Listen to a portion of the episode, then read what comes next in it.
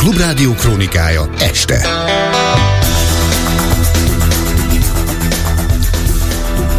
Három percen múlt 18 óra. Nőtt az influenza-szerű és akut légúti fertőzés tünetekkel orvoshoz fordulók száma. A koronavírussal kórházba kerültek több mint 70%-a a 60 év feletti korosztályból került ki. Szegeden építi meg első európai üzemét a világ egyik legnagyobb elektromos autógyártója. A cserendőrség a prágai mészárlás előtt arról kapott információt, hogy a későbbi támadó öngyilkosságra készül. Holnap a délnyugati országrész kivételével mindenütt számíthatunk csapadékra. Jó estét kívánok a hírszerkesztőt, Kárpát Ivánt hallják.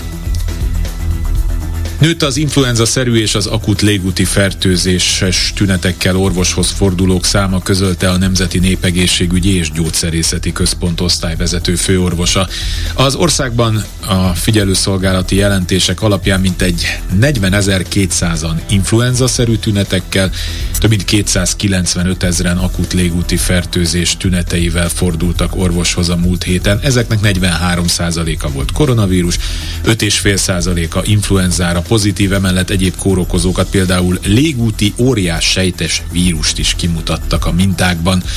A koronavírussal kórházba kerültek több mint 70%-a 60 év feletti korosztályból került ki. A Magyarországra irányuló földgáz szállítások extra adóját megszüntető törvény ma hivatalosan megjelent a bolgár közlönyben, és ezzel hatályba lépett, jelentette be Szijjártó Péter külgazdasági és külügyminiszter. A tárca vezető a Facebook bejegyzésében azt írta erről, Maria Gabriel bolgár külügyminiszter kollégája tájékoztatta őt, akivel ma újra egyeztettek telefonon. Szegeden építi meg első európai üzemét a világ egyik legnagyobb elektromos autógyártója. A kínai BYD érkezésével több ezer új munkahely jön létre. Erről beszélt ma szintén Szijjártó Péter. A szegediek sikerének is tartja az autógyárról szóló döntést a város polgármestere, az ellenzéki Botka László. Óriási öröm ez a mai nap Szeged városának és minden szegedinek, hogy sikerült meggyőzni a BYD-t, hogy Szeged földrajzi fekvése és logisztikai fejlettsége kiválóan alkalmas erre a beruházásra. Az elmúlt hónapokban arról is meggyőződtünk, hogy a BYD és Szeged alapértékei azonosak. A környezetvédelem, a fenntarthatóság és az elektromobilitás. Szeged városában minden politikai párt, minden frakció és minden önkormányzati képviselő támogatja ezt a beruházást, és nemrégiben közvéleménykutatást is végeztünk, amelyből az derült ki, hogy a szegedi lakosok döntő többsége támogat egy ilyen környezetvédelmi ipari beruházást. Várhatóan előzönlik majd a kínai elektromos autók a jövőben az európai piacot, és ennek az egyik kiinduló pontja a szegedi autógyár lesz. Erről beszélt a Klubrádióban a Telex szakújságírója Zács Dániel a BYD autót csak 2003-ban alapították, és ehhez képest 2022-ben megelőzték a Teslát az összeadásaikban, aztán pedig megelőzték a Volkswagen-t a kínai piaci elsőségi pozíciójában. A fejlődés üteme valami észveszejtő, úgyhogy a jelentősége ennek az nagyjából ekkora óriási. Más kérdés, hogy van Európában egy fokozódó tartás attól, hogy mi lesz, hogyha a kínai autóipar előzönli az európai piacot. És hát tehát ennek a nyitányát azt már látjuk, hogy a BID is jelen van Európában, sőt Magyarországon is forgalmazza az autóit, de az, hogy ide telepítik a gyártást, az egy hatalmas lépés ezen az úton. Nyilván Európa az elektromobilitás felé kíván fejlődni, de az látszik, hogy a hagyományos autógyártók nagyon nehezen tudják tartani a lépést ezzel a főleg Kínából induló forradalommal. Az biztos, hogy Magyarország a korábbi jelentőségéhez képest lényegesen erősebben jön ki ipari szempontból ebből a körből. Milyen autókat fog gyártani ez a gyár? Gyár, azokat hova adja el? Jelenleg három-négy modellt forgalmaz a BYD Európában.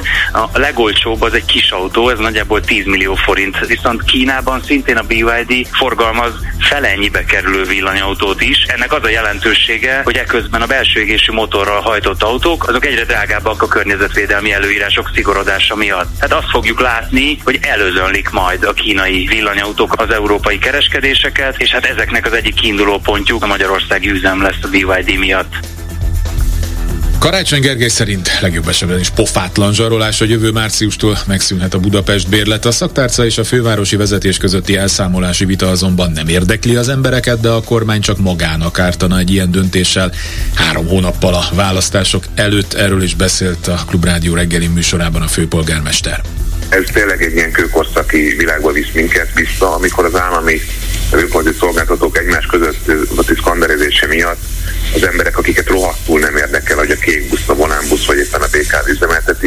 azoknak az életét nehezítjük meg, ilyen biztosan nem fordulhat elő. De választásod három hónappal témlő ember belerúg a kormány, és, és tulajdonképpen a választás előtt a legrosszabb arcát mutatja, hát hogyha csak a politikai hatalom számítana, akkor ennek mi örülhetnénk is.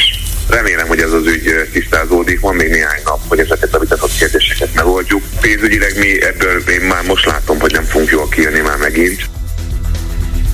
Az LNP Kendernai Jánost a párt volt társelnökét tervezi polgármester jelöltként indítani a 12. kerületben a jövő évi önkormányzati választáson, így a regnáló és jövőre is esélyesnek számító Pokorni Zoltán Fideszes polgármesternek négy kihívója is van, hiszen az LNP mellett a Kutyapártnak, a Momentumnak és a Mi Hazánknak is van bejelentett jelöltje. Kendernai János szerint változásokra van szükség a hegyvidéken, mert nem elég jó a szociális rendszer, fenntarthatatlan a kerület pénzügyi helyzete, illetve értékes zöld területeken valósul valósulnak meg beruházások.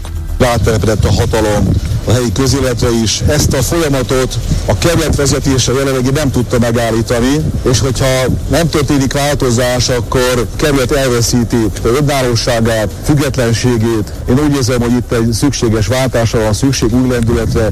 Sokan ebben megerősítettek, hogy nem csak egy, egy alkalmas jelölt, hanem én vagyok a megfelelő jelöltje az ellenzéknek, hogy a kerületi vezetést leválthassuk. Továbbra is súlyos probléma a lakhatás, amit az MSZP bérlakások építésével és a jelenlegi ingatlanok korszerűsítésével oldana meg. Erről beszélt a párt országgyűlési képviselője. Hiszékeny Dezső elmondta, hogy a fogadó óráin az emberek több mint 70%-a olyan problémákkal keresi meg, amelyek összefüggnek a lakhatással. A valódi megoldás az, hogyha lakásokat építünk, hiszen ha a lakhatás válságban van, ez azt jelenti, hogy hiány van új lakásokból. Építeni kell. Állami bérlakásokat kell építeni. Ezer szám és országszerte. Ez egy valódi megoldás jelenthet az átlag magyar állampolgár számára is. Milyenek legyenek ezek a lakások? Igényesen megépített, korszerű lakások, amelyek megfizethető áron bérelhetők és üzemeltethetők. 20 évvel ezelőtt már létezett egy panelprogram. Több százezer panellakást sikerült szigetelni, és ezáltal korszerűbbé tenni. Ma úgy gondoljuk, hogy a panellakások mellett a hagyományos építési technológiával épült lakások számára is ezt a lehetőséget biztosítani kell. A cserendőrség a prágai mészárlás előtt arról kapott információt, hogy a későbbi támadó öngyilkosságra készül. A rendőrség fél egykor kapott információkat a lövöldöző barátjától, hogy David Kozák Prágába utazott, hogy megölje magát, hangzott el a mai sajtótájékoztatón. Háromnegyed egykor a házában találták meg holtan az apját. Fél órával később a rendőrség bejelentette, hogy országszerte keresik. Háromnegyed kettő körül a rendőrség megállapította, hogy a lövöldöző az egyik egyetemi kampusz felé tarthat, és fél órával később később megkezdték az épület kiürítését. Ezután kezdődött a lövöldözés a Károly Egyetemen.